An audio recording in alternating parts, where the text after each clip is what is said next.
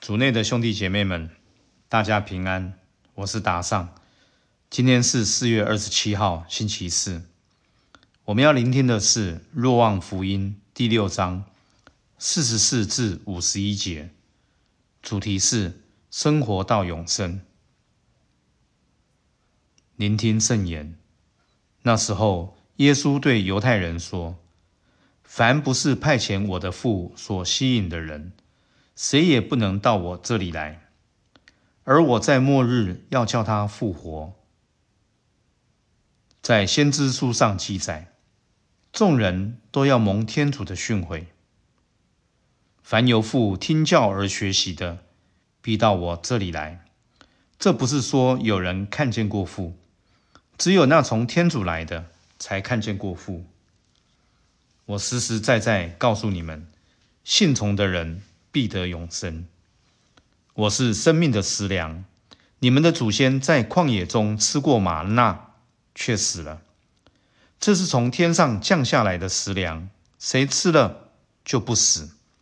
我是从天上降下的生活的食粮，谁若吃了这食粮，必要生活直到永远。释经小帮手，耶稣说：我就是生命的食粮，谁吃了就不死，必要生活到永远。这句话很超越性，不好理解，但我们可以从生活到永远去思考。对你来说，有哪些让你是生活到永远的？我们不要往肉体的长存去想，却要用我们的心去领悟。有哪些人虽然肉体死去了，但只要你一想起他，就能感受到他的生命力，也让你心中对他的生命深深感到骄傲和感激。我想，这人一定是一个富有爱、希望和生命力的人，也用行为、言语影响了很多人，帮助很多人。这些人即便死了，但他的精神和生命却仍然存在。我们也可以想想教会的圣人们，尤其是你最喜欢的圣人，他们虽然也是普通一个人，但却在他们在世时活出不平凡的生命，而这生命的特质被教会肯定，也被后人记忆。换句话说，他们就是那生活到永远的代言人。你希望你也能够活出生活到永远的生命吗？今天我们可以仔细看这些圣人的生命，去发现他们如何活出生活到永远的生命。